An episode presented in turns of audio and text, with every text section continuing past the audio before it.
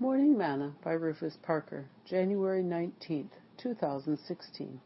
And whatsoever ye do in word or deed, do all in the name of the Lord Jesus, giving thanks to God and the Father by him.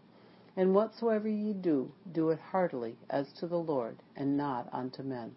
Colossians 3, verse 17 and verse 23. Today's morsel. Last month, at our church, the midweek Bible study lesson was on being a Christian influence. And as we were discussing the final lesson, I discussed three ways to model influence.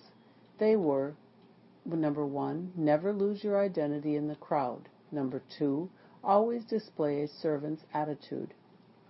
And number three, do everything to the glory of the Lord. I told the church that someone had accused my wife of being an overachiever. Yet, how can that be? I asked them, shouldn't every Christian be an overachiever in what they do since we are to be witnesses for Christ?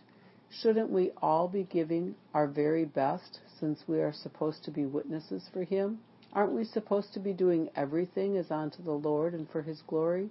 I told them, I wonder what would happen if every spouse gave their very best to their marriage, or every employee gave their very best to their employers. If we as Christians would do everything to the glory of the Lord and not as unto man, giving it our very best, we might see this thing called Christianity in a different light.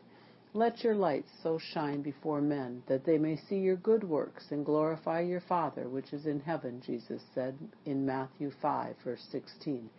Become an overachiever for Jesus and influence others around you. Sing, To be like Jesus, to be like Jesus.